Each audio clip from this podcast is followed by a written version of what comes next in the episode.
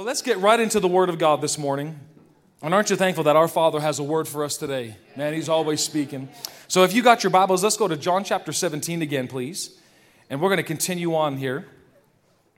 In John chapter 17, verse 14 through 17, uh, Jesus again is praying for us, his disciples, and he just lays out a very powerful prayer. And I mean, you know, Jesus gets his prayers answered. I mean, every time, everything he prayed for, he got. So this is something that uh, it's good to pay attention to. In verse 14, he says, I have given them, your disciples, this message, your message. And that is why the unbelieving world hates them. For their allegiance is no longer to this world because I am not of this world. I am not asking that you remove them from the world, but I do ask that you guard their hearts from evil. It says, For they no longer belong to this world any more than I do. Can we say that together? I no longer belong to this world. I don't belong here. I know we've heard that. That was probably the first scripture you heard, learned, or maybe heard, especially in youth group. I don't belong here. I'm in this world, but I'm not of this world, other translations say. But I don't want to take the words of Jesus lightly on this. They no longer belong here any more than I do. Then in verse 17, so he says, Your word is truth, so make them holy or separate them by your truth. So, what is the cause for you and I to be separated from the world? It's the Word of God. What separates us from the world?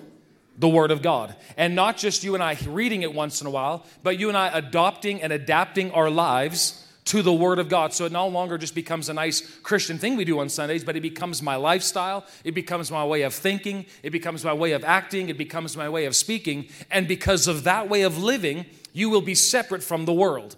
The world again operates, I mean, there's a whole lot of different things you could say, but in this case, what we're talking about, the world operates by reason. It operates by sense knowledge, meaning this if I see it, it must be so. If I feel it, I guess it's true. If this is what happened, you know, down generationally through my parents and through my great grandparents and all that, I guess I'm stuck. This is the way it's just going to be. The world is limited by their reasoning. The Word of God, on the other hand, does not need reasoning. You don't need to reason this book, it needs belief. You don't need to try to make sense of it. It's not sometimes it'll go tilt on your brain going, I don't, that doesn't make sense. It's not supposed to make sense to your brain because the reality of it, you know it on the inside, and eventually what happens on the inside will affect the way that you think. So the Word of God is, it's amazing what we're, we're going to get into this. I'm jumping ahead of myself. But again, we don't belong here. And the amazing thing on this meaning, I did belong here, but now I've been taken out. And I want to just read you, I don't have this on the screen. So downstairs, you don't have to panic. This is just me going off grid here. Colossians chapter 1, I want to just read this verse to you here for a moment. Because remember, Jesus paid a tremendous price to get you and I out of this world. Come on, y'all. Like, this is what we just celebrated. God, you're so good. That's what I was singing about while we are singing that song over and over. God, you're so good. And what did He do? He paid a tremendous price to get us out of this world system. We ain't stuck anymore. Man, what we've seen in the past, what we see just right here, this ain't it for us. There's a whole nother realm that we know to be true. There's a whole nother realm that's more real than this one. And we thank God for that. And Jesus got us out. So it says this Colossians, your hearts can soar with joyful gratitude when you think, everybody say, think. When you think of how God made you worthy to receive the glorious inheritance freely given to us by living in the light. He has rescued us completely from the tyrannical rule of darkness and has translated us into the kingdom realm of His beloved Son. For in the Son, all of our sins are canceled, and we have the release of redemption through His very blood. Ah, ain't that good news this morning? Man, oh man, I'm so thankful. And so, what a privilege, what an honor what a calling that you and I actually operate in this earth as children of the Most High God. Who was Jesus when he walked this earth? How did he operate as? Did he operate as God? No, how did he come? He operated as a, as a man, anointed by the Spirit of God, but he operated as a child of God. Jesus is an example of us. When you see Jesus, you see the reality of how the Father intended for your and my life to look like while on this earth. That should be the what, what? That's amazing. That's good news that Jesus is now the standard of way of living. Now, As we said before, the difference between the world and, and the way that the kingdom operates, again, the world operates by reason, whereas the kingdom of God, it operates by every word that comes out of the mouth of God. We don't live by what we see, we live by what He says.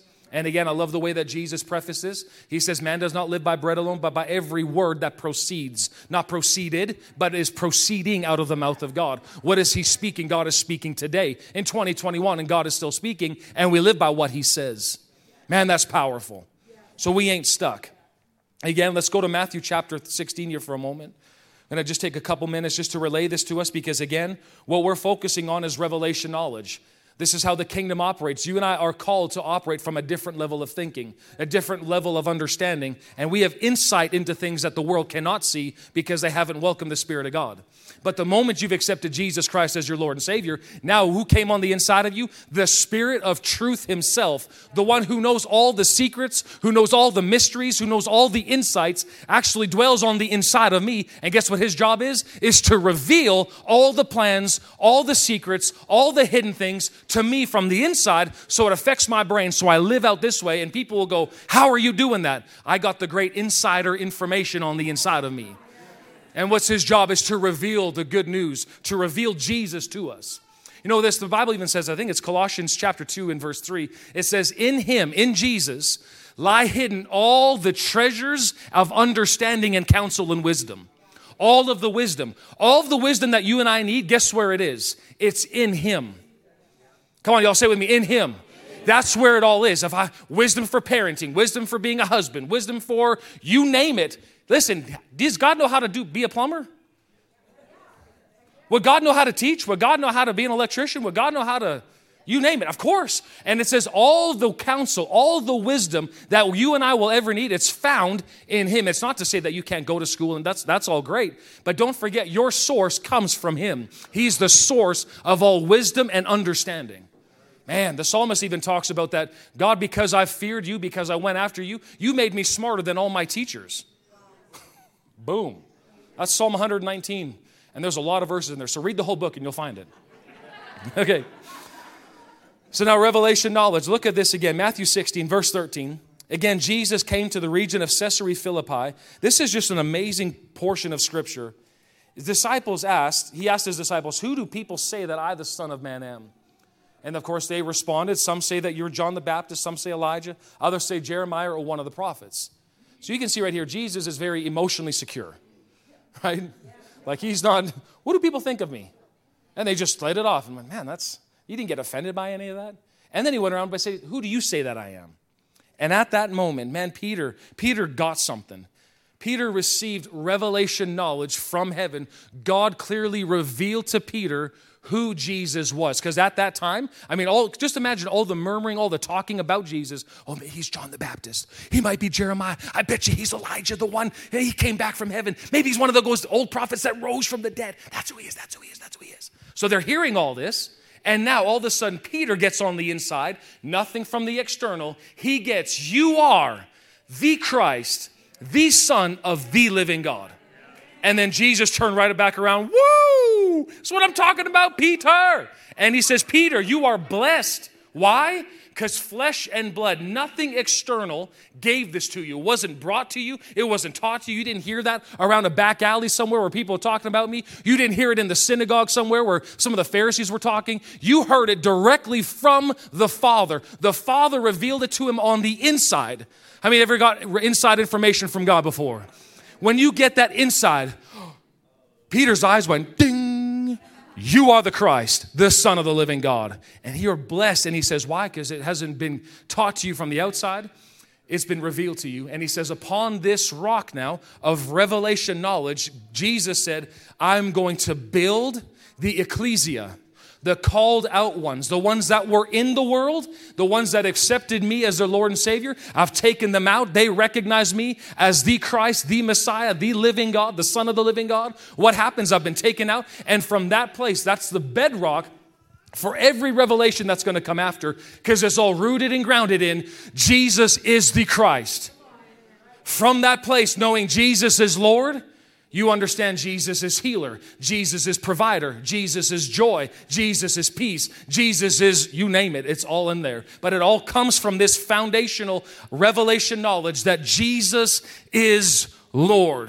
Can we say that together? Jesus is Lord. That foundation right there sets you on a good place to hear from the Spirit of God everything else that Jesus came to be. Because the number one call in Jesus' life is He's Lord. Once you get that, there's so many of the things that flow from there. So you are in a really good place right now. If you've accepted Jesus as Lord, guess what? You are on your way to finding out all the other things about who Jesus is because it starts right here. The entry level to getting into this kingdom is Jesus is Lord. Oh, Scooby Doo kind of excitement. Okay, now, revelation knowledge. Let's look into this a little bit.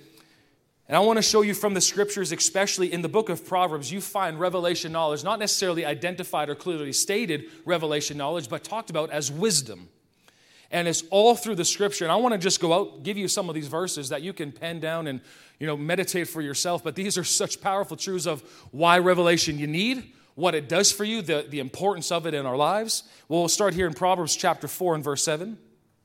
All of these I'm using the Passion Bible simply because they use the word revelation knowledge, but there are hundreds more. So it says this wisdom is the most valuable commodity. Buy it.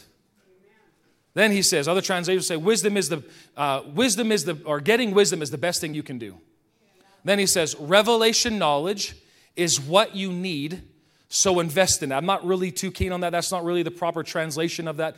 I just use the word revelation knowledge. You can't buy revelation knowledge. You could probably buy information off people, but you cannot buy revelation knowledge. It's not purchased, it's revealed to you and I because of hungry individuals that want it. So you can't pay the biggest offering that you could ever give. And I just want revelation knowledge. It does not come that way. Just so we're clear. Okay?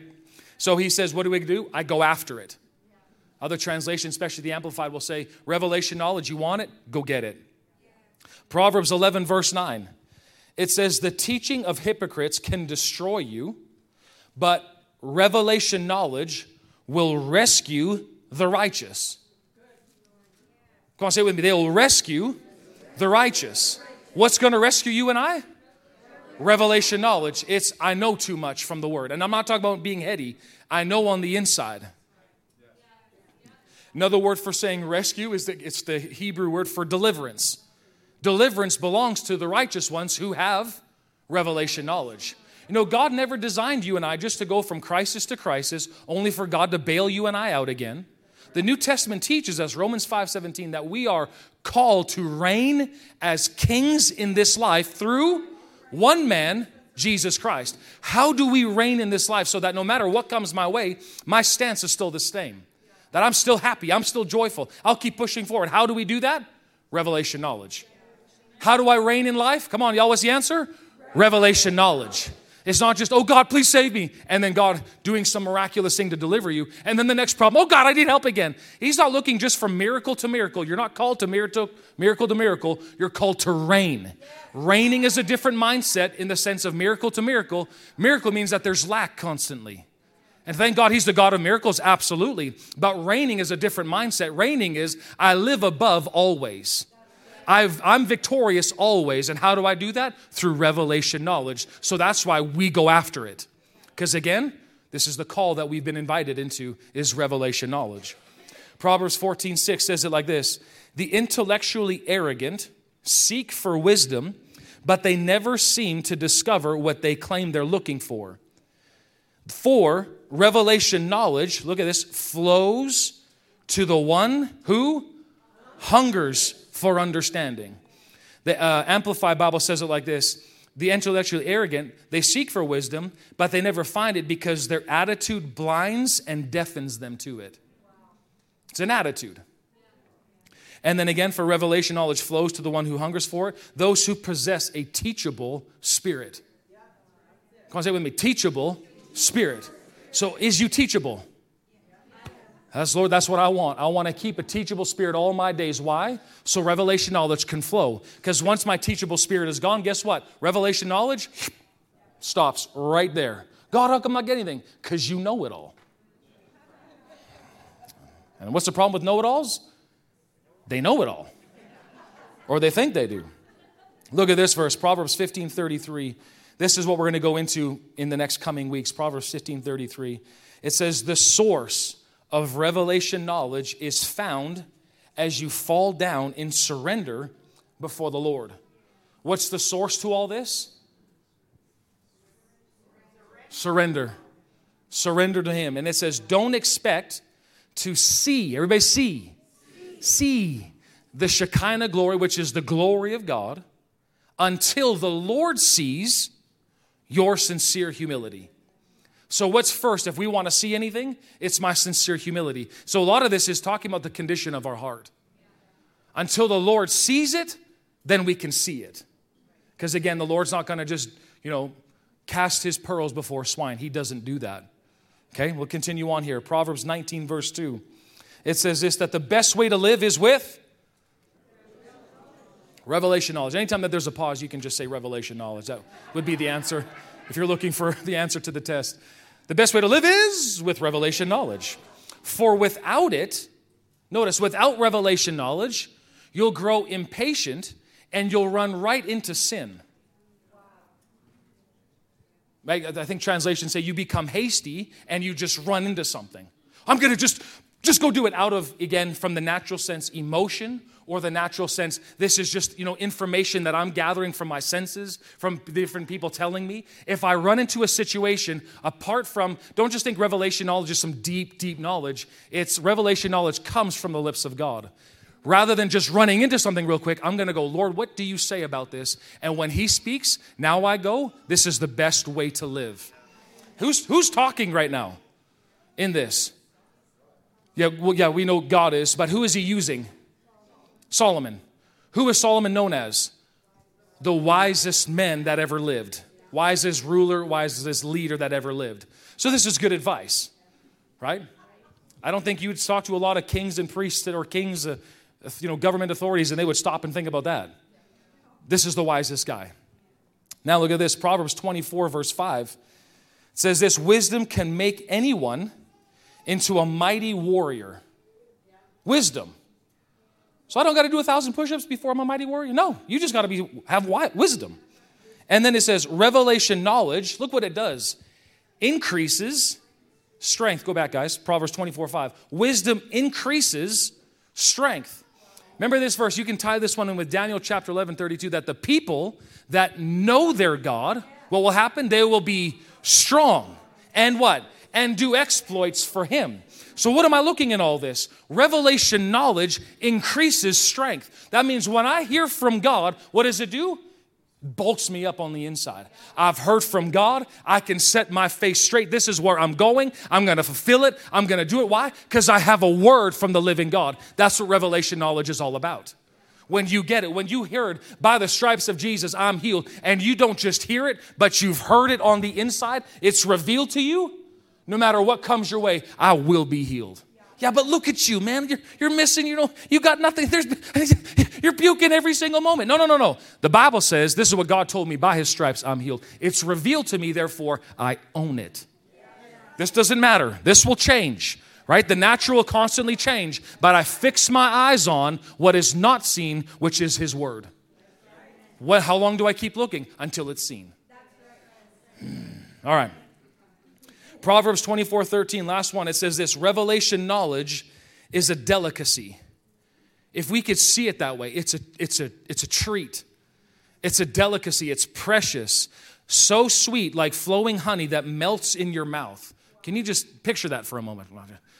You know, take that Winnie the Pooh jar and just, and when, that's the only time smucking is allowed, is you just, just flowing out of you. It's just all over. And it says, eat as much of it as you can, my friend. Why? Because it's the best way to live. Why revelation knowledge? Because it, increases your strength. Why revelation knowledge? Because this will deliver me and set me free from anything that may come my way. It's understanding who God is and what He's speaking to me right now. It's revelation knowledge. And this is the transfer that takes place, just going from the natural, whatever comes my way. Well, this is what happens. I guess I'm stuck. No, no, no, no. When I hear from God, it makes me unstuck. Oh, I can be free.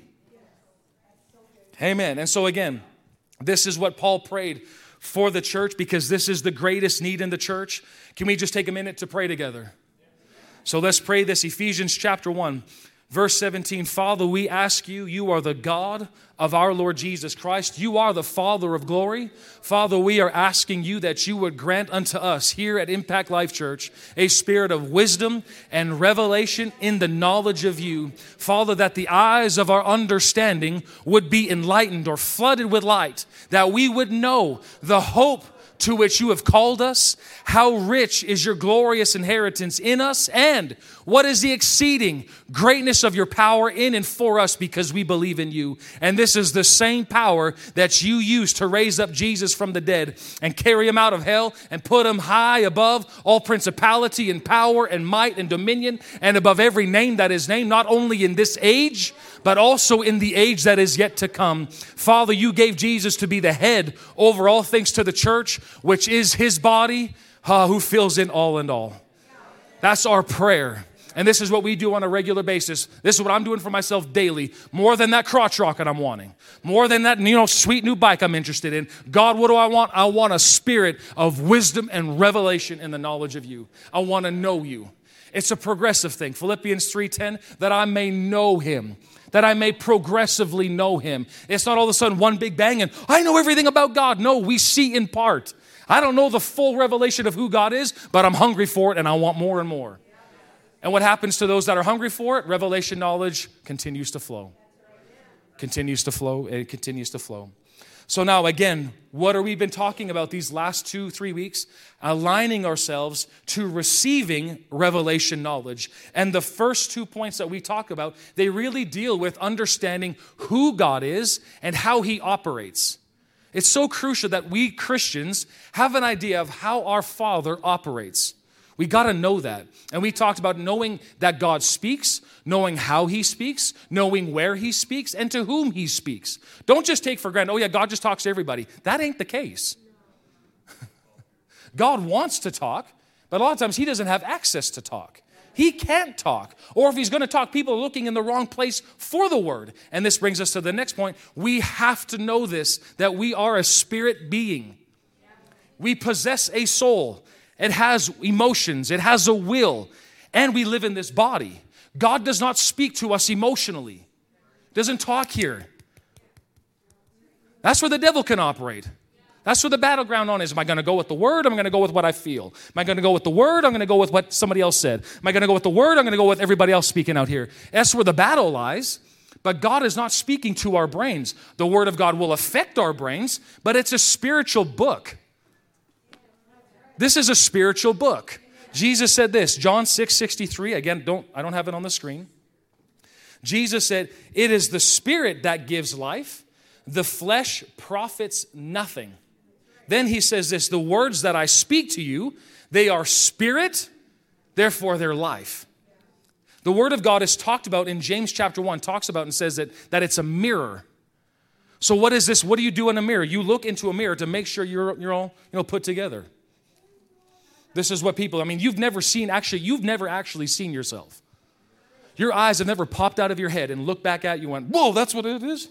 It sees a reflection, so we depend tremendously on the mirror for a physical description and picture of how we look. What if the mirror was lying to you? You think you're all that, and all of a sudden, the mirrors, mirrors.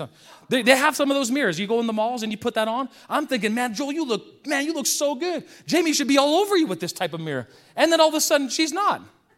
I'm going, the mirror told me otherwise. I like, I look like I'm real trim. I look put together.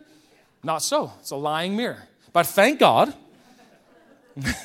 the Word of God gives you a pure reflection of what part of you your spirit. It gives you a pure reflection of who you are, what you have, what you can do spiritually speaking. So, the Word of God, don't try to take this Word of God and dumb it down to some soul book or some flesh book, because it's not. It came right from the lips of God, and God is spirit. So, when you see in the Word of God that you are blessed with every spiritual blessing in heavenly places, well, sure don't look like it. He's not talking to your body, He's talking to your spirit, and it will affect your soul. It'll affect your body, but first, you've got to see it. That's what it is. Let me tell you what the Mirror Bible says for John 6 63. It says, I communicate, this is Jesus speaking, I communicate from a different dimension and perspective.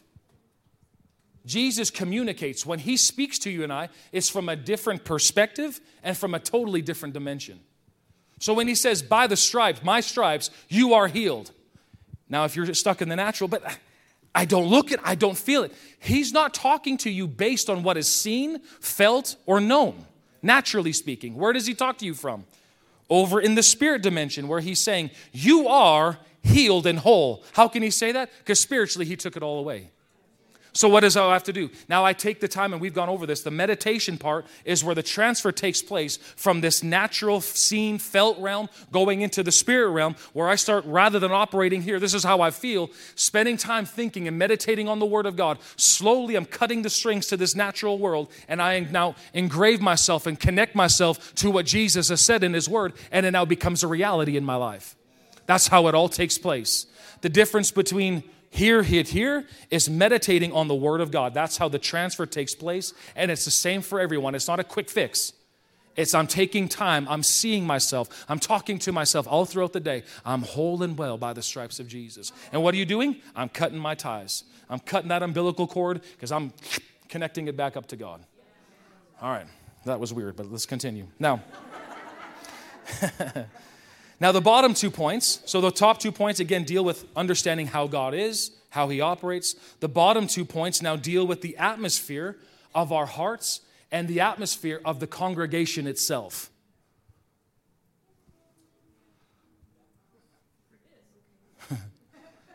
what is going on on the inside? The atmosphere that I carry. The Bible talks about you and I carrying a fragrance everywhere we go.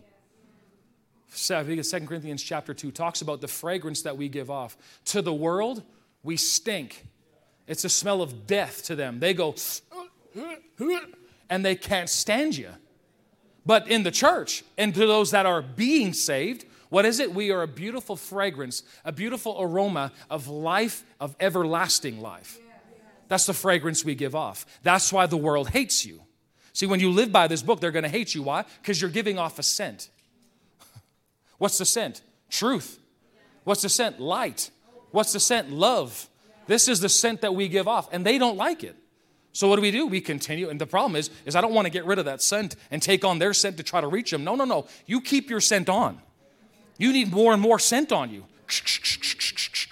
Load the cologne on and give off my scent. But then at the same time, not only is it for other people, but it's also towards the Lord. What kind of fragrance do I give off personally towards the Lord when He goes and smells me? What am I giving Him? Is there a is there reverential fear? Is there this awe or this genuine respect for Him? Where he can go, oh, revelation, let it flow, let it flow, let it flow. Or when he smells, does he go, oh, pride? Oh, oh, dear Lord, unbelief, dear, my, not that he hates you or repulsed, but there's some things spiritually that he absolutely stinks. And what are those some of those things? that we just listed off? Oh, they know it all. Oh, can't talk to them. And it just stops. You can even see that he actually resists the proud. Oh, pride. My son, my daughter, I can't, I can't get to you. So I have to put up a resistance. It's not going to come your way. What are we giving off? And these are the two developing an attitude. I live in the reverential fear of the Lord. Simply putting this, that everywhere that I go, I am conscious that the Spirit of God is not only with me, but He's in me. He hears everything that I say. Therefore, I don't want to hurt His heart. Ephesians 4 talks about grieving the Spirit of God. I don't want to grieve Him with what I say. I don't want to grieve Him with how I act. I don't want to grieve Him with how I think. Therefore, becoming conscious of this will change the way that you live. It'll stop you. Before you're about to say something, just go, ooh. Before I say that to my wife, is, is that gonna is that gonna hurt our relationship? Okay, I'm going to just back off that for a sec. My kids, what, where did you? Uh, hold on. Okay, Lord, is this going to affect our? Yeah, okay, that's not the way I'm going to go about this. So I just take a minute. What do I do in this situation? And let Him lead, let Him guide. That is simply surrendering myself, and revelation can flow again. Now, that was number three, giving an attitude. I live in the reverential fear of the Lord, and I'm giving God access. And that's even our heart for the congregation. So, myself personally, but also as a church. What kind of smell do we give off? When we come gathered together like we are, and I'm, I love our gathering. Man, when we come gathered together, what does the Lord? I mean, the, the question that we don't ask is, how was worship today? And I'm talking about the whole service. How was the service today? And to answer it was like, nah, it's okay. To say anything like that means that the object, the only one that could answer the question, is the object of the worship.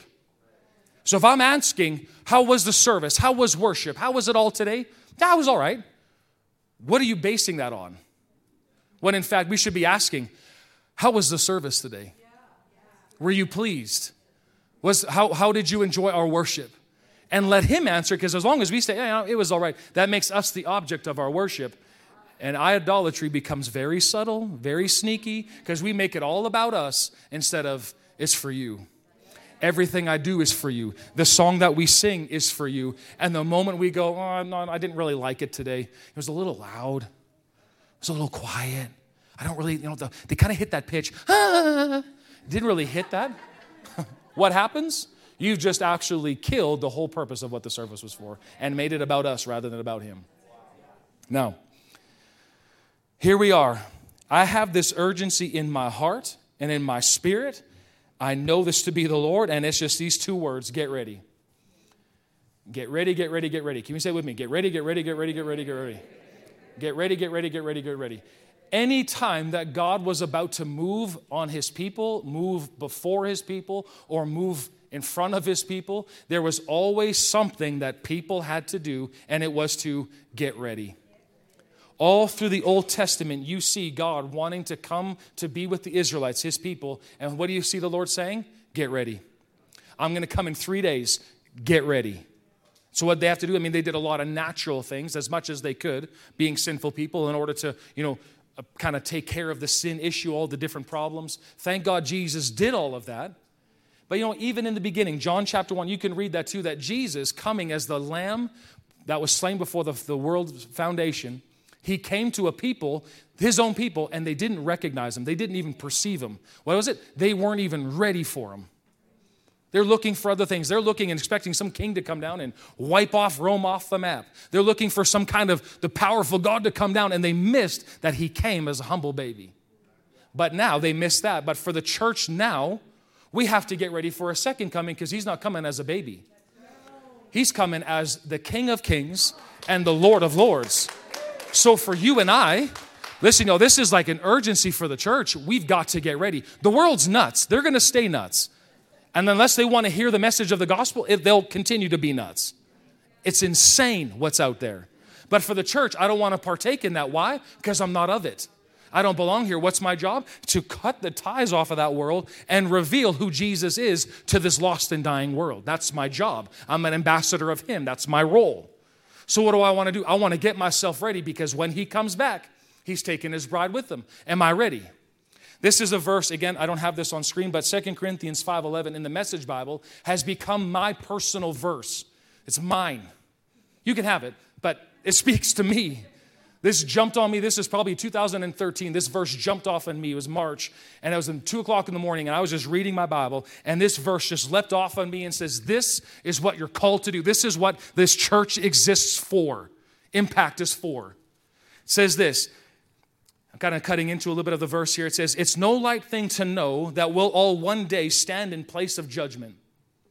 That's why we work urgently with everyone we meet to get them ready to face God. Get ready. Get ready, get ready, get ready. For the lost, it's man, you need to know Jesus as the Christ, the Messiah. But for the church folk is I need to know who I am in him and what he's called me to do. Those are the two questions for a believer. Who are you, Lord? And what do you want me to do? That's what we're here for. We need to under, have a clear understanding of who He is, because when I see who He is, again, this is Colossians 3, it reveals who I actually am. You don't need to look for yourself out there. We need a revelation of who Jesus is, because when I see Him, I see a picture of who He made me to be. Ah, oh, that's good news. Now, the Lord said to us in September as a church family, I don't know if you remember that. I mean, this year seems kind of very different to me. I don't know if we're in 2020, 2021, or 20. I have no idea. It's kind of messed up. COVID screwed over a lot of things. But this is what the Lord told us in the fall of last year. He says this We are to expect, we are to prepare our hearts, and we are to create an environment for encounters with Him. Anybody remember that? He spoke that to us. This is a word that God gave us as a church that we are to expect, we are to prepare, and we are to create an environment for what? For encounter. Encounter. Why encounter? What is God interested in? God's heart from the beginning and still to this day is for his people. Look at this in Hebrews chapter uh, 13 for a moment. God's position towards you and I has never changed. His arms are wide open. Jesus is God's mind made up for humanity. This is what he wants to do. When, the, when Jesus came to this earth, what did the angels, what did they sing out? Well, they said, Hallelujah, you know, Hallelujah, King of glory, and all the wonderful Christmas things that we use. And then he says, Peace on earth and goodwill. Come on, say it with me goodwill towards who? Towards men. goodwill towards who? Us. Goodwill towards us. So, what's the Father's position? It's goodwill, it's goodness. His goodness never stops. Therefore, God is always on. Well, how come you, you're praying for healing today? God is always on. It's us that go off and on. He's always turned on, always ready to heal, always ready to deliver, always ready to give revelation knowledge, always flowing, always giving, always His power is being expressed and being given. To who? To those who want it to those that will stop and have that reverential fear. Say, Father, I love you. I need you in my life. I want this. Father, teach me. These are the things that the Father goes, hey, there's a humble heart. I can work with that. Gives, gives, gives. That's why, how come it's so easy? I mean, just think about it. Even for the lost to get saved, you wouldn't think, oh, we got to wait a week to see if they really want it. Well, we're going to wait a little while just to really make sure. Man, the Father is turned on now. Salvation is now, the Bible tells us. It says, Today is the day of salvation. Why can we say that? Because God is always on. Arms are this. Now, there's a time where this will be no more. And that's when the church is raptured and we're out of here. That's when that dispensation, that age is done. But in this age that we are living in still to this day, because God is merciful, is we are in the grace age. God is still gracious. God is still kind. God is still not counting up the sin of the world because it was laid upon Jesus. What is He doing? Inviting people into His kingdom through you and I, His ambassadors on this earth. It's still the season that we're in, but that season is coming to a close soon. So, what is our job? We have to reach, we have to proclaim, we got to cut the ties here so we can be an effective ambassador, so we can ambassador well here. It's a real word, right? Ambassador? That's, I'm, I'm taking that one. now, look at this in Hebrews chapter 13, again, talking about God's stance on you and I. It says this For hasn't the He promised you, I'm reading from the Passion, verse 5 God has, hasn't He promised you, I will never leave you alone? Never. Come on, can we read that together? I will never leave you alone. Never. never. Just so you really hear it. I'll never leave you alone. Never. Then he says, and I will not. Can you say it with me? I will not the Amplified Bible says it three times I will not, I will not, I will not, and in this case, loosen my grip on your life. Oh, isn't that good news? Aren't you thankful in the crappy world that we're living in? He has not loosened his grip on your and my life. And he will not do it. So, what's our response? Listen, every time that God says something, it demands a response on our part. That's what the whole problem with this world is. For God so loved the world that he gave his only begotten Son. Love is given one way before him, but how does anybody receive and go into heaven? You have to respond to the love that has been demonstrated through Jesus on the cross. That's what love, it demands a response. So you and I, when we hear these words, I will not loosen my grip on your life. Look at verse, verse 6 says, We can say with great confidence, this is the Bible all over. God says, I respond. God says you're healed. My response is, Thank you. I believe I received that. He says you're forgiven. I believe I received that. Thank you. Thank you. My will is to protect you and your family. Thank you. I believe that. I receive that. That's the response. Don't have to reason this whole thing out. This is not a reasoning book, it's a book to believe, period. No questions asked. I'll go, how is this going to work? Not you're in my job to figure out the how. My job is to believe, period. Look at the response. So we say with great confidence, I know the Lord is what? Is for me. And I will never be afraid of what people may do to me. Why? Because the Lord's not loosening his grip. He'll never let go. Oh, it's good news. Let me read it to you from the Mirror Bible for a sec. The Mirror Bible says it like this Don't give money a prominent place in your thoughts. Realize that what you already have is priceless. He has said that He will never quit on you or abandon you. That is reason enough for total and continual contentment. Verse 6, it says, What He said concerning us gives our confession the edge. We boldly echo the scripture, Psalm 118 The Lord is for me. I cannot be afraid of anything that anyone could possibly do to harm me. Is that your echo? Is that your response to what's going on in the world? This is it. The world says something, I don't want to counter and say, yeah, that is so stupid. It's stupid, period.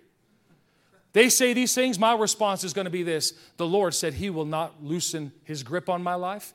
Therefore, I echo what this scripture say. I know, I have no fear. What can mere people do to me? That's my response. Whatever they do, my response is, I will not fear for I know what the Lord has in store and I know that He's got me. That's the good news. So when you're saying get ready, get ready, get ready, get ready, where do I get ready? I get ready on the inside. Aren't you thankful I don't have to bring in 100 goats out here and we're going to slit all their throats and I'm going to just throw some blood on all y'all? Here, catch. Aren't you thankful we don't have to do that? Like, I'm very grateful. So, what do we do on the inside? We get ready. We get ready, we get ready, we get ready, and it's on the inside. And I want to just give you these simple verses that you know because where is God looking towards? He's looking to the heart. Everything is about the heart. The why do I do what I do? It's the heart, the motivation. Why am I in this for this? Now look, look at this. 1 Samuel chapter 16 and verse 7. This is right after Samuel was about to anoint the next king of Israel. And I want you to see these verses. These are so simple, yet they're so profound. You and I, we don't need the next new thing. We need the now word. What is God doing now? At this moment, I believe for us as a church, we are going through a little bit of a consecration period. We're going through a little bit of, there's some things that are changing on the inside of us, and therefore some things have to change on the outside.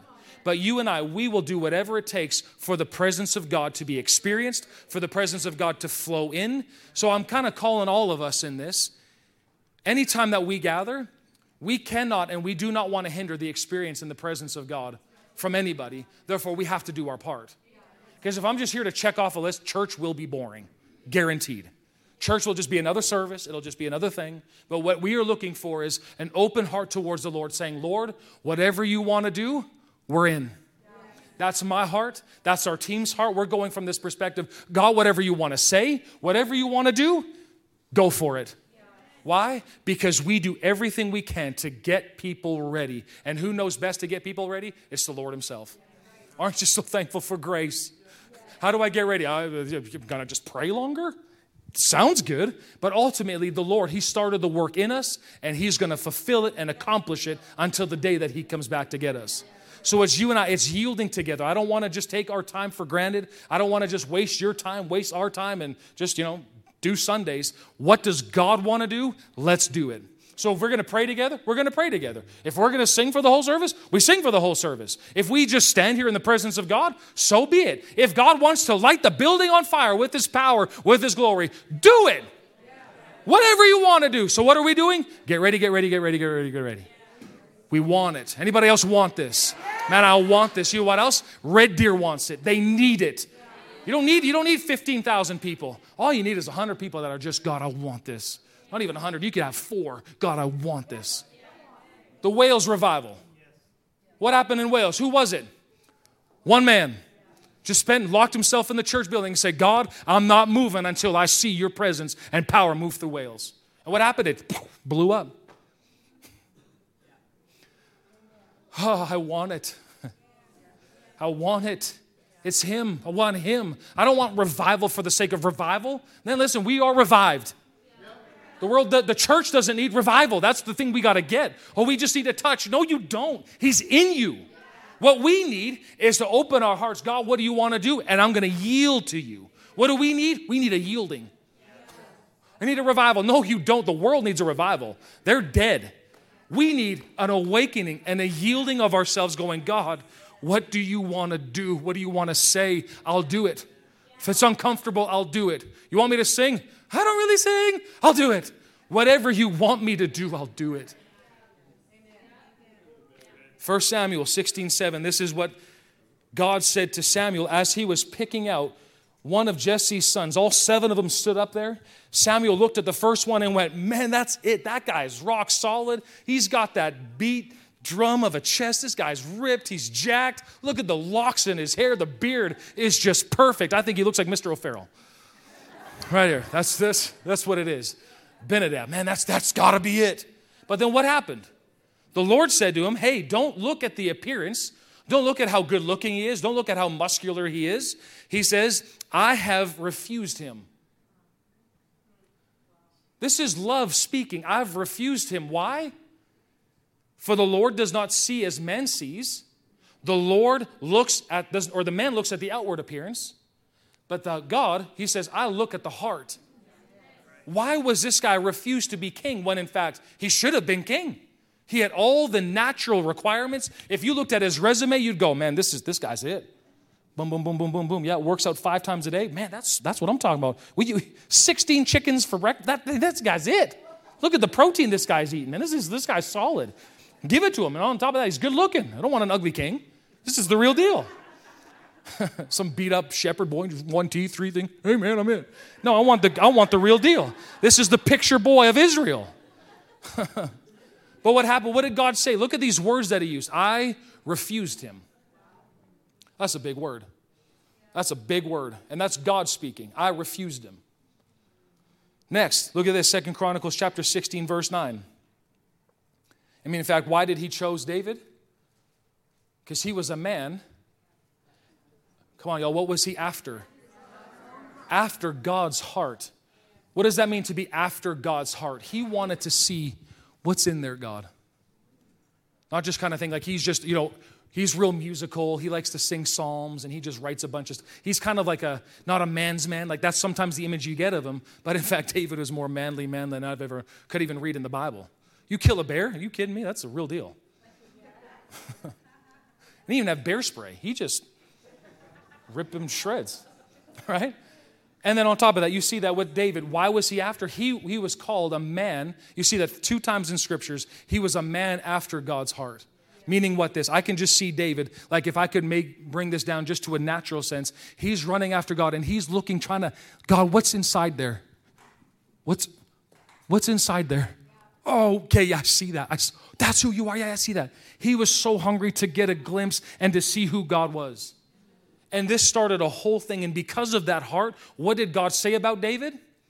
I'm to, my throne will be established forever through David. And what was David involved in doing? He couldn't build the temple because he shed too much blood. But what was the heart of David? God, I can't build it, but I'll pay for it. And out of his own personal money, you find out together in all this, for 10 years, this is Second Chronicles chapter 7. You just read that account. 10 years they built and they gave towards the temple being built. How much money? It says it's over into the hundred billions in today's currency to build the temple of God. It was a nice place. But it's easy to start something.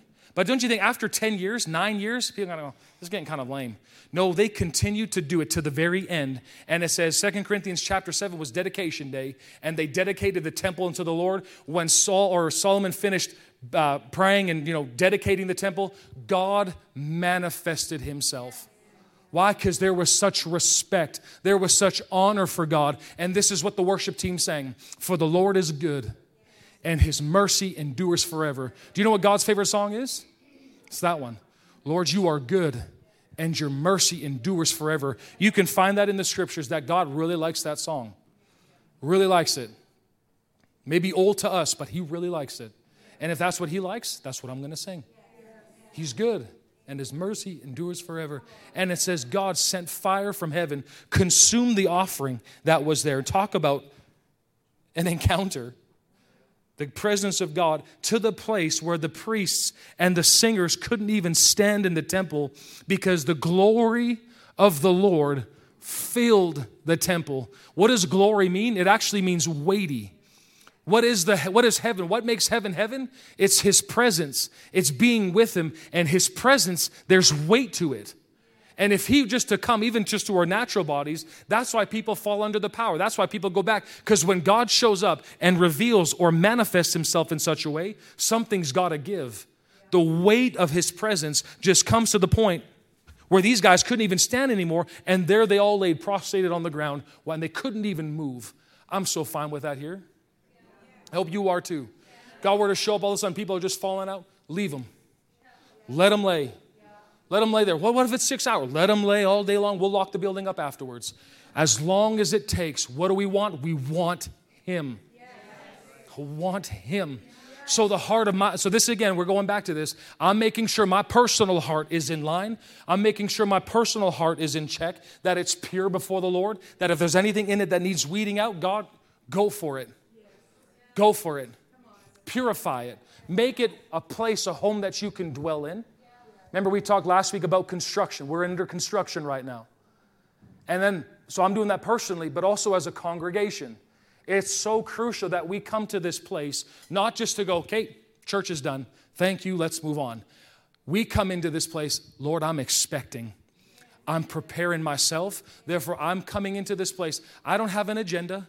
I'm not waiting for some good feel me song. You're worthy of my worship. You're worthy of my attention. God, here I am. I give it to you. Just watch what God can do in an atmosphere like that. And we'll see it. I want it.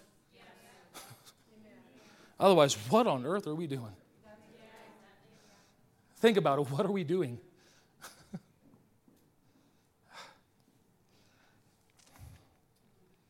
He's the only one that can fix problems. Thank God for all the freedom session. Thank God for all the extra things that are out there. Connect. All those things are wonderful. But at the end of the day, what can restore a marriage? What can restore a family? What can heal a body? What can deliver a captive mind? What can deliver all of that? It's, it's Him. And He can do more in, in His presence in one minute then we can spend all year long working our butts off trying to work and counsel and sit and talk. In the presence of Jesus, there is wholeness, there is peace, there is joy forevermore. It's in His presence. So that's what we're after as a church. I'm just declaring that to you today. This is what we're after. And whatever it takes to do it, we'll do it. Anything that needs to stop, we just stop. And why? Because it's for Him. We don't do church for people, we do it for Him. Does that make sense? Of course, we want to bless. Of course, we want to reach. Of course, we want to do all of those things, and we'll do that. But the premise on all of this, the foundation, all of this is you, you, you like this? Yeah. That's it. Do you like it? Yeah. yeah. Okay. And I know He likes everything by faith. I, I, I get that. But I want to make sure our hearts are right in what we're doing. I'll finish off with these two verses 2 Corinthians 16 9. It says, The eyes of the Lord, man, today, the eyes of the Lord search the whole earth in order to strengthen those whose hearts, whose what? Whose hearts are what? They're fully committed. I'm just, I'm committed. My allegiance is not to this world. My allegiance is not just to the ties of this world. My allegiance is to you. So, what do you want?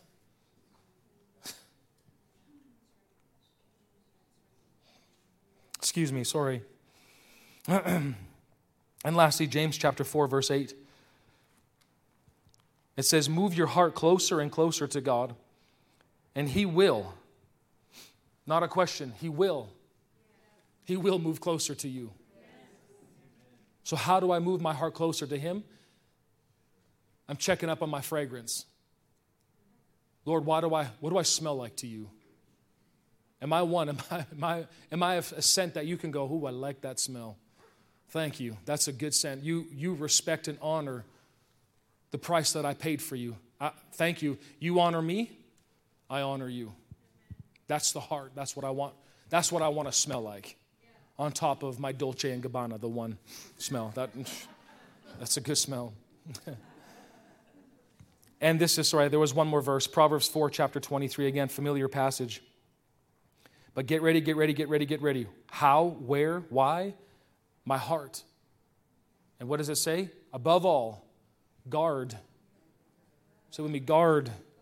Guard. It means standing at attention. Guard the affections of my heart, for they affect all that I am. Other translation will just say, guard your heart, for out of it flows the issues of life. Life doesn't happen to you and I. Life doesn't just come at us. It's a phrase that the world uses a lot. Well, this just happened. I can't help. Yeah, there's things that we cannot control, absolutely. But the condition of my heart, where my heart's at, determines my response and therefore the direction that I'm going to go. This is something I'm teaching my kids right now off this bat is it's so important to understand. If you're it's all about choice. If you're choosing to disobey, you're choosing to go down, this is my words, Spank Avenue. and they don't like that, but I said, Spank Avenue is this way. You feel free to take it, but you know the result of what's going to happen. And again, discipline's not something I do f- at, at, towards you, it's something I do for you. If you choose to go down Spank Avenue, I want to let you know because at some point it's going to lead to death. So I need to spank you so that you understand we got to go back this way.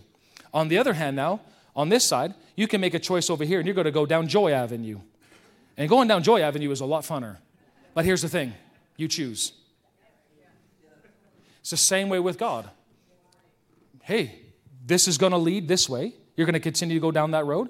And in His love and in His mercy, listen, if you want this so bad, you can go after it. You can go after it. You can go after it. And He'll let you. But at some point, because of His love, judgment hits so that He can get you back on track. He'll send correction. He'll send people across your path. Hey, I wouldn't do that. I wouldn't go that way. That's why he says, listen to it. Listen to it. Revelation knowledge. Listen to it. Why? So he can steer you back in the right direction. It's the exact same way. So life again doesn't happen at us, life flows from within us. So, what I'm after, I'm not after my kids' behavior. I want to make sure that their hearts, that they understand that the choices that I make will determine the direction that I go. Okay, therefore, I need to choose the right way. It's the same way with us. Same way. Same way. says, For they affect all that you are. He says, Pay attention to the welfare of your innermost being, for from there flows the wellspring of life. Why am I supposed to guard my heart? Because from my heart flows life. So, can you just see that from, from right here, the very core of my being, life is coming from? Life is flowing. My joy doesn't come from out here, it flows from within. So that's why we guard it to protect what's coming in, also to protect the hunger that you have for God now. We don't just protect what's going in, absolutely, but I'm also doing it so that I protect what I have on the inside right now. I love my sensitive heart towards the Lord. I, I treasure that. And I know you do too. You want, you want a sensitive heart. You see that so many in the scriptures that a sensitive heart is pleasing in the eyes of God. A tenderness of heart. Why? So that God is able to direct, to move around, to maneuver, to correct, to, oh no, go over here. Okay, I can do that, Lord. A tenderness. And I want to guard that. Therefore, that's why I take care of watching things or partaking in things on the outside, because this is important to me. Amen? So, Father, we just love you. Thank you for your presence. God, you are so good to us. Father, I love, love that's just what we sang today. Father, for you, God, you are so good. And you're so good to us. You're so good to this church. Father, I just acknowledge that, that you are good to this church. Your mercy is extended towards this church family, that you are constantly doing good things on our behalf because you've clothed us with your favor. You've surrounded us like a shield. Who is more blessed than us? Father, we thank you. We give you all the glory. We give you all the praise. And, sir, we do ask that as we go on this week, Father, as you would continue to reveal yourself to us in a stronger and a greater way. Our hearts are open to you, Jesus. They are open. And, Holy Spirit, you live inside of us. We acknowledge you, we recognize you, and we want to say thank you. Out of every place that you could have been, that the Spirit of God, you actually live inside of us. Thank you. We want you to be right at home, that you can say whatever you want to say, you can do what you want to do, and we will respond in a way that's pleasing to you. In Jesus' mighty name, amen. Amen. Thank you.